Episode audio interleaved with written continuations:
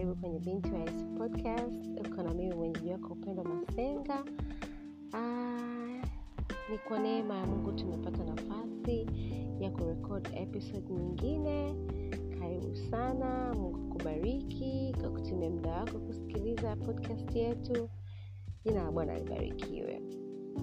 Ah, episode ya leo ni episode ambayo iko very personal to me, yani ni inanihusu mimi mwenyewe, lakini ni jambo ambalo ni binafsi sana kwangu, ni jambo ambalo linanihusu moja kwa moja.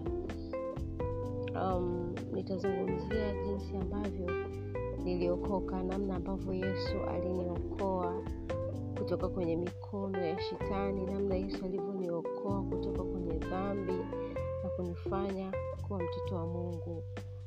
So karibu sana, natamani uweze kusikiliza kwa umakini na kwa undani, na imani kuna kitu utapata, na imani kuna kitu utajifunza.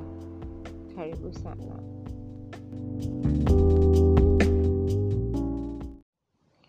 So tukienda moja kwa moja kwenye episode yetu, uh, mimi sikupata neema ya kuzaliwa kwenye familia ya wazazi ambao wameokoka, lakini hiyo haikuzuia neema ya Kristo ya wokovu kuja kwenye maisha yangu. So wakati nazaliwa, mimi na familia yangu tulikuwa tukienda kanisani kama utaratibu tu wa kidini, kila Jumapili kwenda kanisani, na wakati mwingine hatukwenda kama familia, wakati mwingine tunaenda tu na mama, lakini pia kwa sehemu kubwa maisha yangu mimi nimesoma shule ya boarding kuanzia darasa la kwanza. Kwa wakati mwingi nilikuwa niko shule, na nikiwa huko shule tulikuwa tunapata fursa ya kwenda kanisani. So nilikuwa katika mazingira hayo kujua kwamba na mimi ni Mkristo nawajibika kwenda kanisani kila Jumapili. Basi hivyo tu, lakini pia kwa neema ya Kristo mamangu aliokoka nikiwa darasa la nne, na hapo ndipo Kristo alipoanza kuingia kwenye familia yetu. Mama ndo alikuwa mtu wa kwanza kabisa kuokoka, na kipindi hicho nilikuwa darasa la nne shule ya msingi, na kama mtoto um, ah, hasa wa kike na na wa kwanza si nilifurahia jambo hili of course. jambo, mambo ya Mungu ni mambo ya kufurahia, na naweza kusema nilipokea kwa asilimia mia moja um, kwa sababu nil, nilikuwa napenda ambavyo mama alikuwa anamzungumzia huyu Yesu, namna ambavyo anaweza kufanya mabadiliko kwenye maisha ya mtu, namna ambavyo anaweza akamwokoa mtu, miujiza anayofanya kwenye maisha ya watu. Kwa hiyo basi nikajikuta ni mtoto ambaye nafuatana na mama mara nyingi sana kwenda kwenye kwenye ibada, vyovyote vile ambavyo vilikuwa vinahusisha yeye kujiunga katika imani ya kuokoka. Basi uh, kwa bahati mbaya babangu mimi hakukubaliana na hilo swala la mama kuokoka, alikuwa very against it, na hivyo ilifanya mama uh, awe na wakati mgumu kidogo, lakini namna ambavyo nilimshuhudia mamangu mzazi akipigania kuendelea kumwamini huyu Kristo, ijapokuwa kuna kulikuwa kuna mazingira fulani ambayo yalikuwa sio rafiki kwa yeye kuendelea na hii imani. Kuna vitu nilijifunza na hasa vitu hivi vimekuja kuwa halisi zaidi au funzo zaidi katika utu uzima wangu sasa baada ya mimi kuamua kuokoka. Kwa kipindi kile nilipokuwa mdogo nilikuwa najiuliza, nashangaa inawezekanaje kitu kizuri kama hiki kikapingwa? Inawezekanaje swala la mtu kuokoka, kuamua kuishi maisha ambayo si ya dhambi, ikawa ni kitu ambacho ni cha kukipinga? Ilikuwa inanishangaza sana, lakini si unajua tena, kwa sababu ya utoto nilikuwa naiacha tu hivyo kama ilivyo, lakini ni jambo ambalo lilikuwa likinishangaza sana. Kwa hiyo kwa sababu ya mamangu kuokoka, mara nyingi tulipokuwa nyumbani tulikuwa tukipika au tumekaa tu tunazungumza, mama alikuwa anamzungumzia sana Bwana Yesu, alikuwa anamzungumzia sana, alikuwa anazungumzia neno la Mungu linasema nini. Kwa hiyo nikajikuta ni mtoto ambaye ninapata ile elimu ya Kristo tangu mapema sana nikiwa mdogo, ijapokuwa mimi mwenyewe nilikuwa bado sijamkubali huyo Yesu. Kwa hiyo nilikuwa nikirudi shule, basi na mimi nikipata nafasi nazungumzia, nilikuwa najisikia vizuri sana.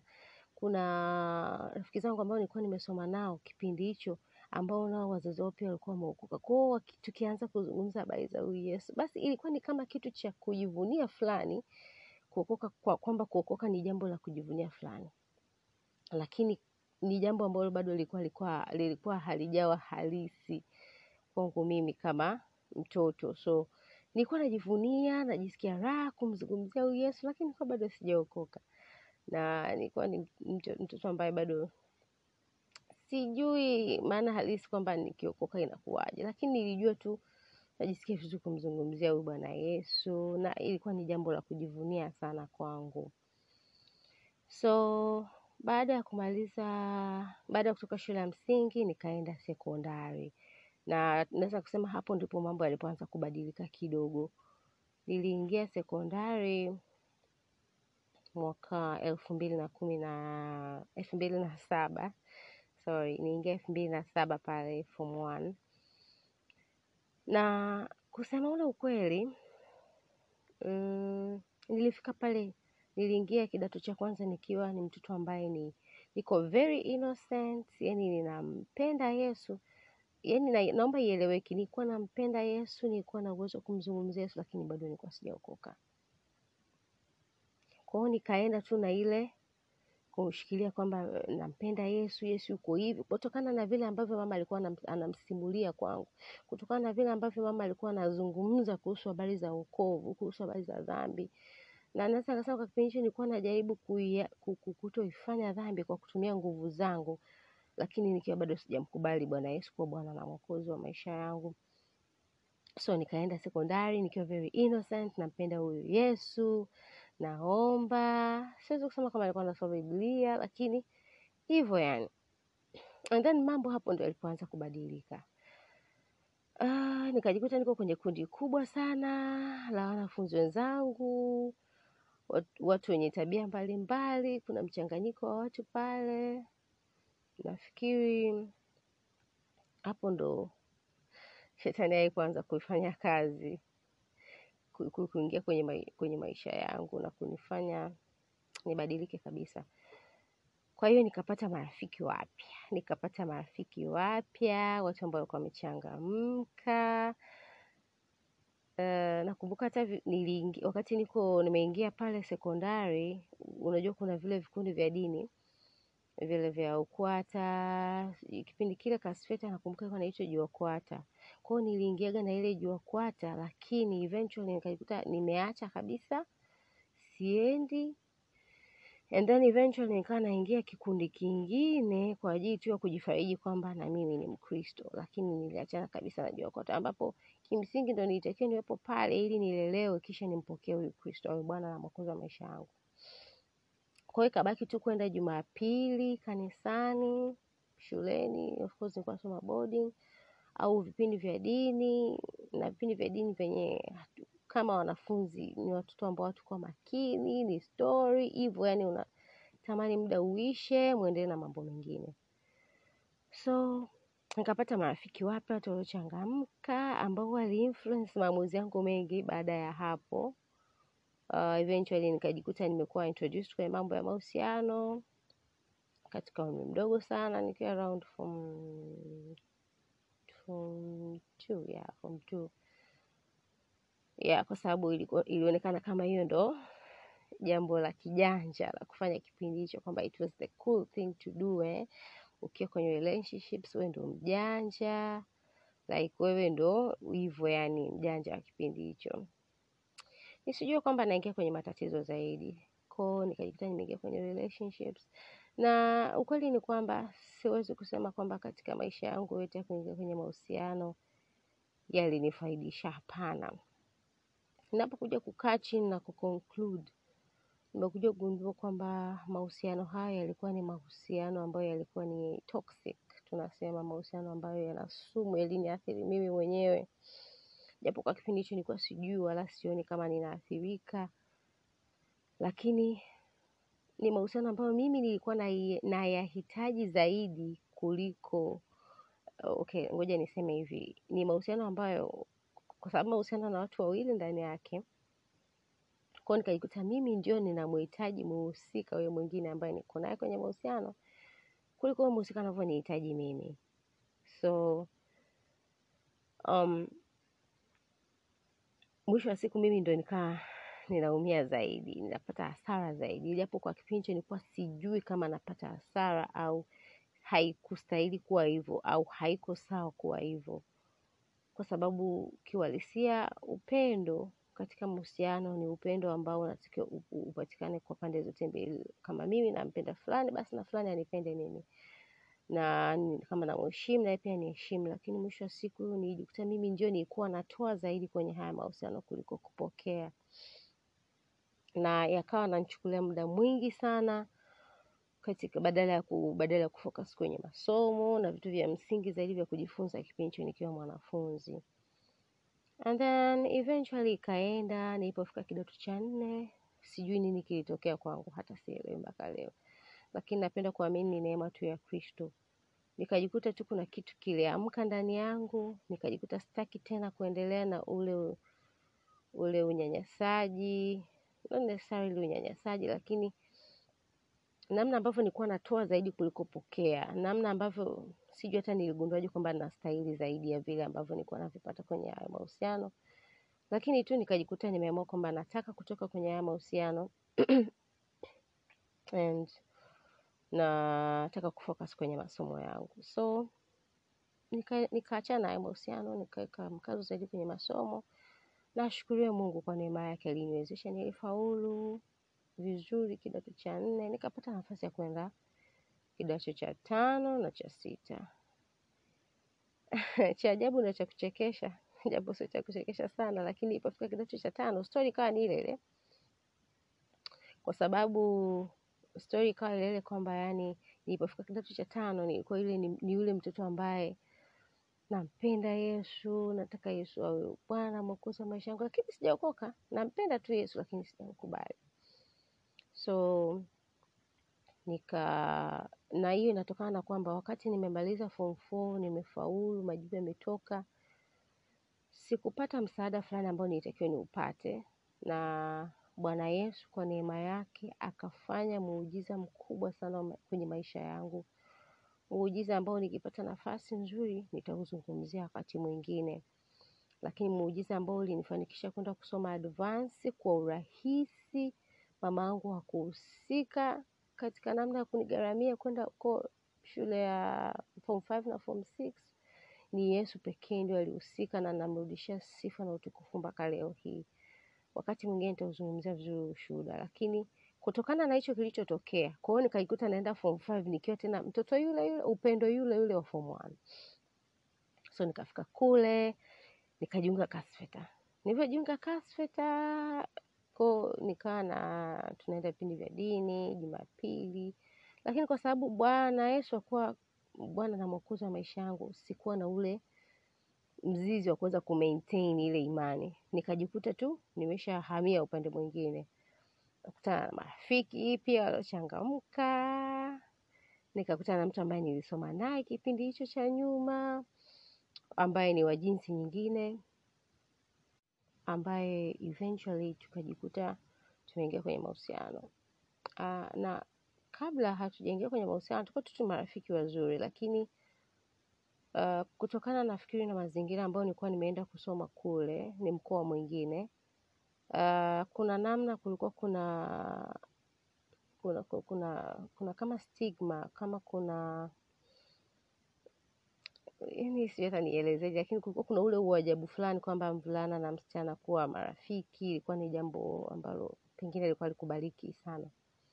So huyu mtu akawa rafiki yangu tu tukawa tuna muda tunapiga stori na kwa sababu tulisoma wote zamani stori zilikuwa nyingi sana. Kwao kukawa kuna kashfa na maneno oh, wewe una, una mahusiano na huyu mtu. Wakati sio kweli. Na kwa sababu nilikuwa nasingizia vitu ambavyo sio halisi nikaona ah, bwana we to hell, mbona watu wanaongea vitu ambavyo havipo. Eventually tukajikuta tumeingia huko, na nikaona why not, walinisingizia why not make it happen. So tukajikuta nimeingia kwenye mahusiano na yule mtu. Um, tuliingia kwenye yale mahusiano, lakini naweza kusema kwamba ni kitu ambacho hakikuwa sahihi kufanya, kwa sababu moja, sikumpenda yule mtu, lakini nilifanya kwa sababu tu nafikiria ile comfortability na yale mazoea na yule mtu, nikajikuta tu nimeingia huko, lakini sikana kwamba nilimpenda or anything, lakini nikajikuta nimeingia huko.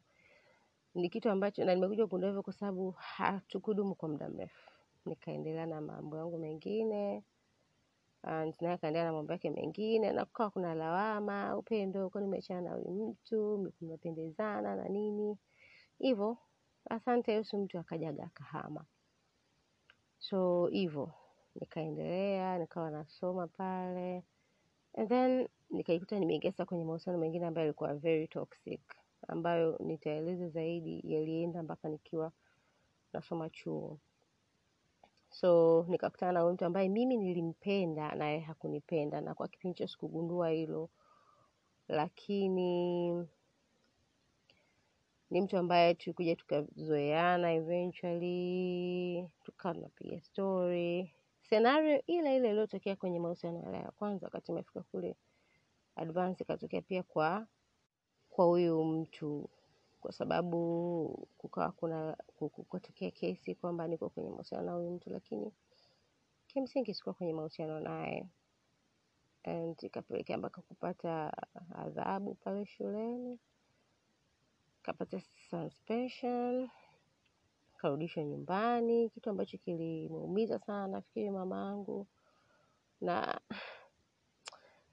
sikujisikia vizuri sana, lakini nafikiri sikujua hasara niliyosababisha kwa kufanya hicho kitu nilichokifanya, japo kimsingi kweli sikuwa kwenye mahusiano na huyo mtu, lakini mazingira nafikiri ambayo yalizunguka hizo lawama yaliweza kuweka question mark, alama ya kiulizo kweli hawa watu hawako kwenye mahusiano, japo kiukweli mpaka leo mimi sikuwa na mahusiano naye.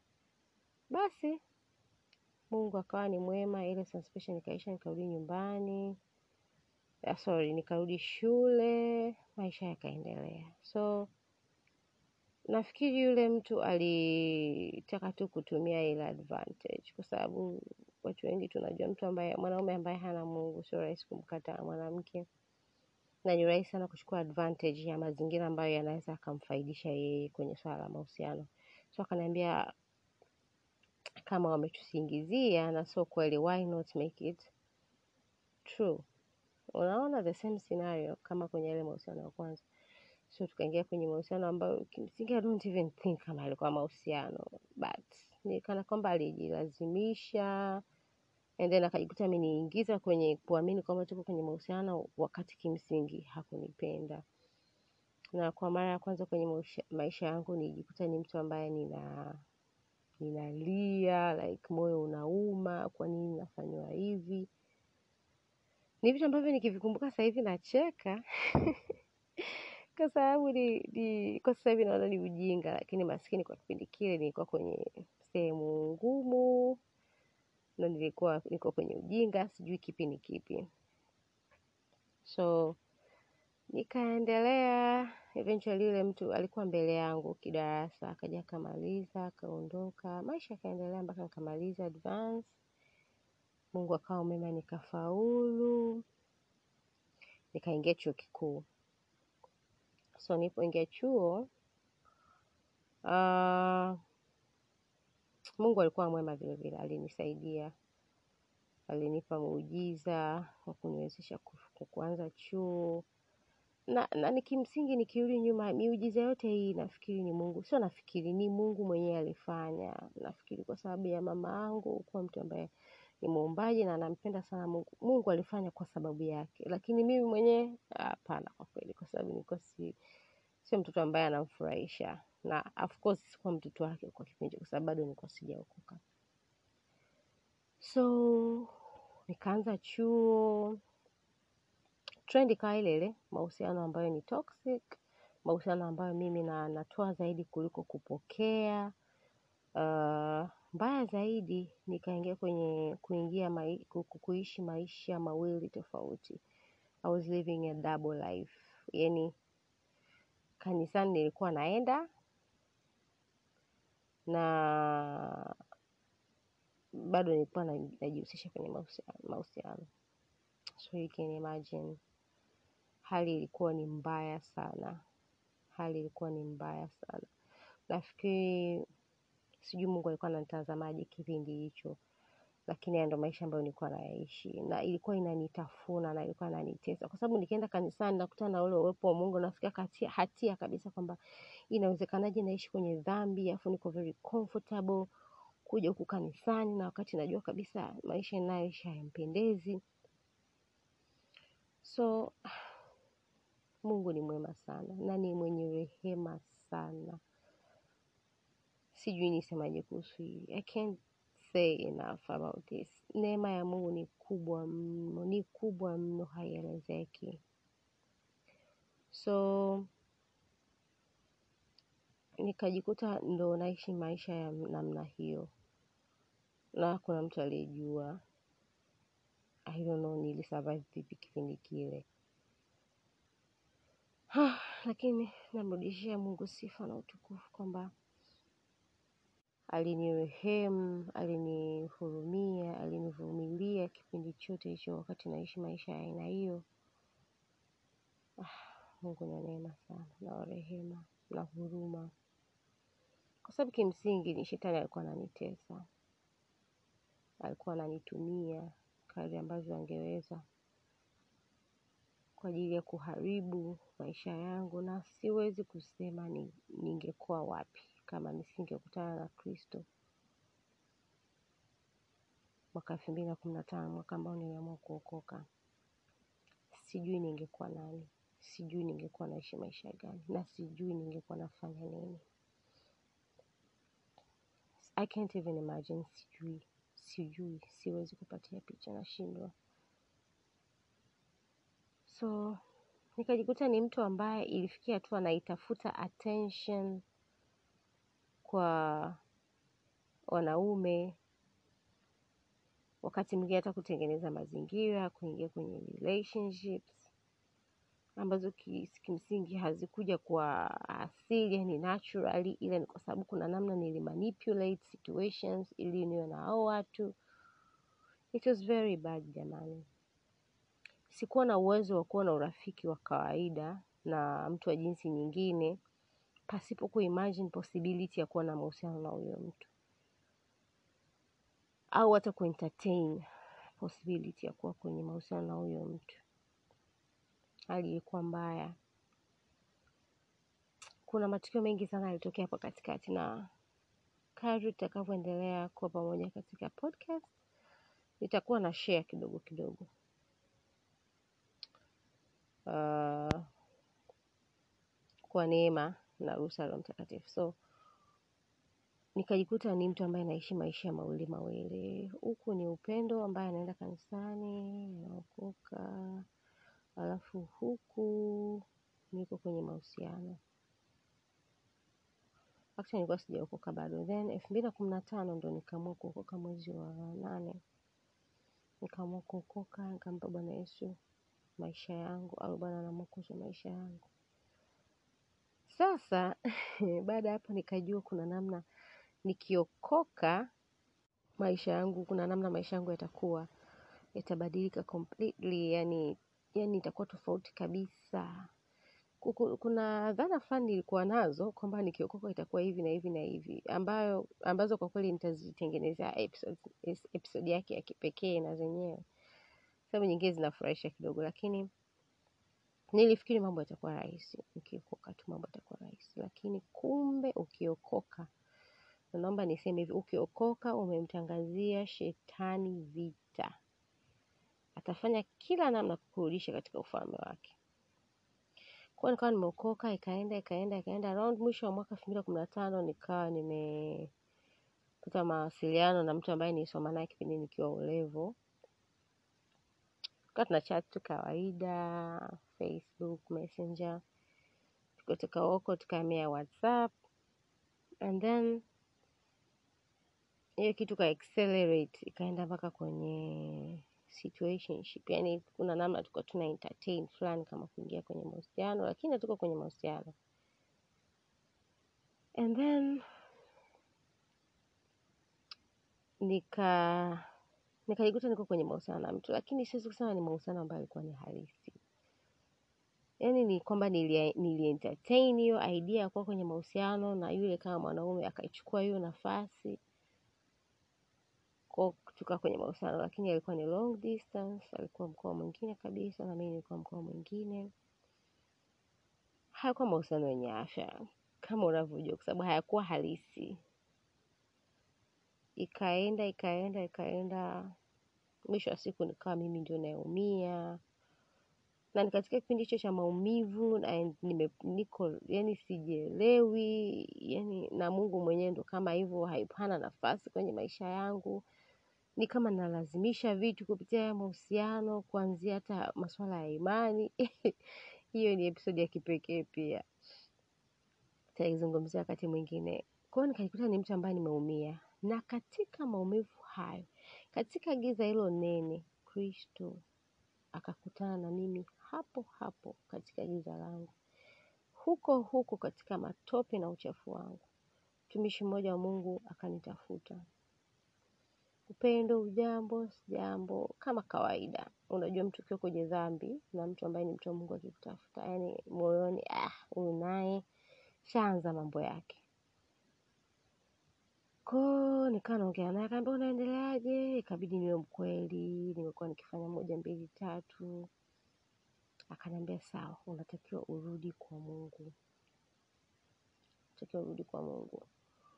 Na kama naweza kusema hapa jambo baada ya kuokolewa sasa kupitia neema ya Kristo ya wokovu, nimekuja kugundua, nafikiri Mungu amenisaidia kugundua kwamba mimi nilidanganywa na Ibilisi kwamba siwezi kuwa single completely, yani siwezi kuwa mtu ambaye niko single, naishi maisha yangu na na enjoy maisha. Kwangu mimi kuenjoy maisha ilikuwa nikuwa kwenye mahusiano, yani ili nijione kama na mimi ni mtu au na mimi nimo au ni wa thamani au ili nijisikie vizuri, ilikuwa lazima niwe attached na mtu kwenye mahusiano.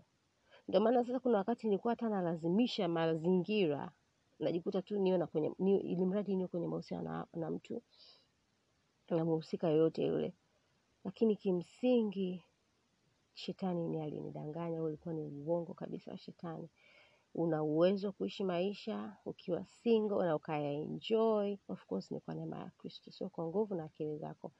So nikamrejesha tena nikamrejesha tena Kristo ndani ya maisha yangu.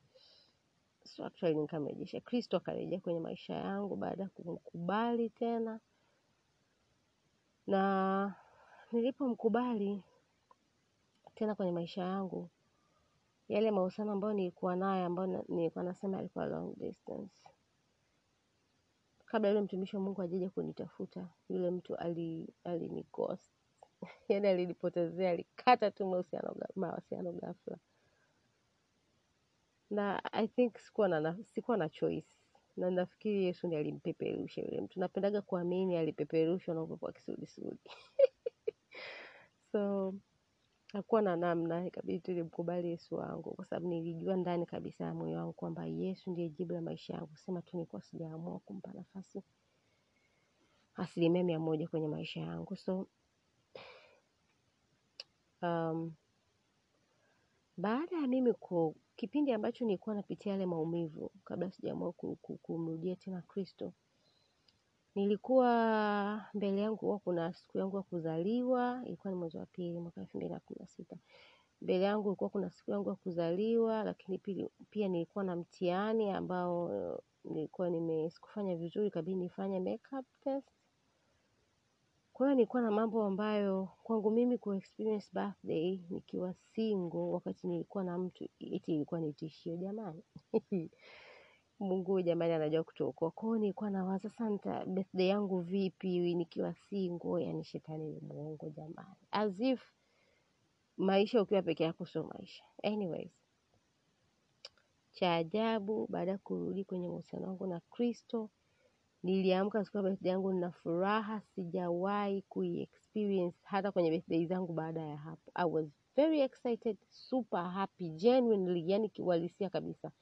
Sio ya kuigiza wala nini, niliamka na furaha na amani ambayo haiwezi kuelezeka. Najua ilikuwa ni kazi ya roho mtakatifu. Nikaenda zangu kufanya, yani siku ya birthday na hiyo siku nilikuwa nafanya makeup test. Nikaenda kufanya makeup test kwenye somo ambayo ilikuwa ni gumu, walimu ambaye ni complicated.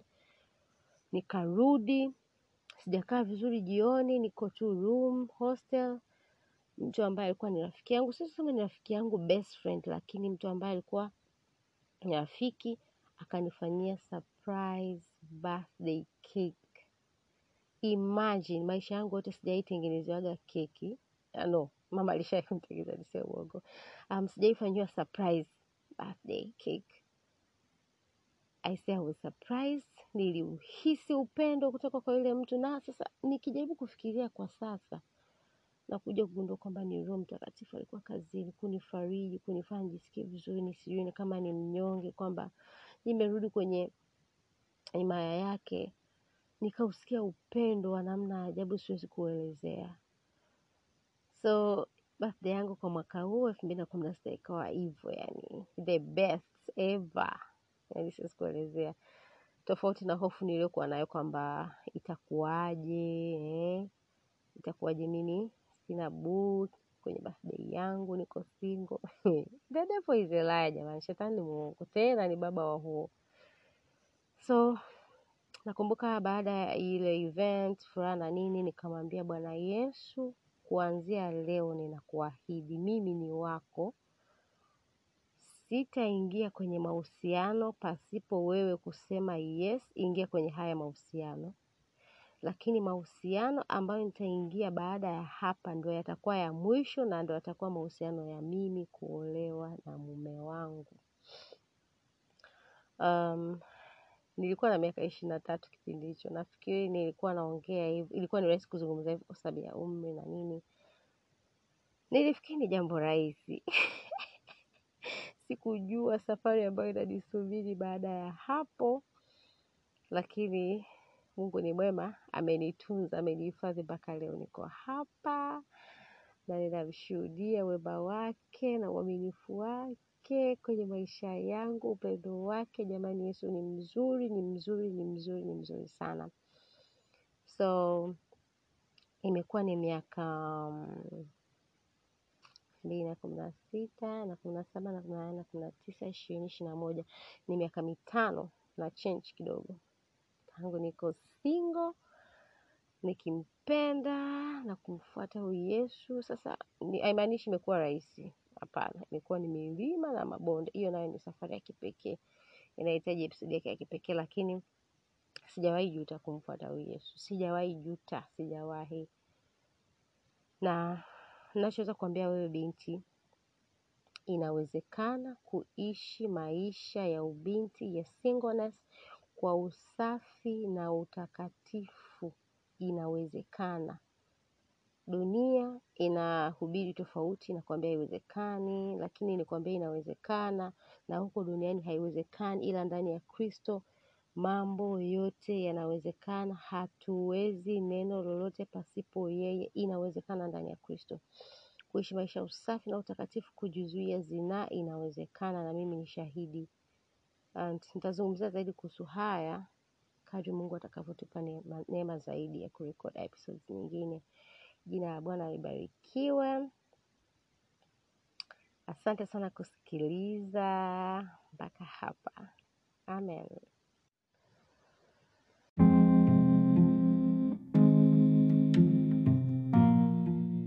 So, baada ya kusikiliza episode, tafadhali kupitia platform yote ambayo utakuwa unasikilizia episode podcast hii, ikiwa ni Spotify au ni Apple iTunes, Apple Podcasts au ikiwa ni Google Podcast au ikiwa ni Overcast au ni Pocketcast na kadhalika na kadhalika. Tafadhali chukua hatua ya kama ni Anchor, pia favorite eh? um, kama ni Apple download episode, kama ni Google Podcast subscribe na kadhalika na kadhalika. Tafadhali sikiliza podcast hii na share na watu wengine. Mungu akubariki kwa kufanya hivyo, na kupenda sana. Uwe na wakati mzuri. Bye bye.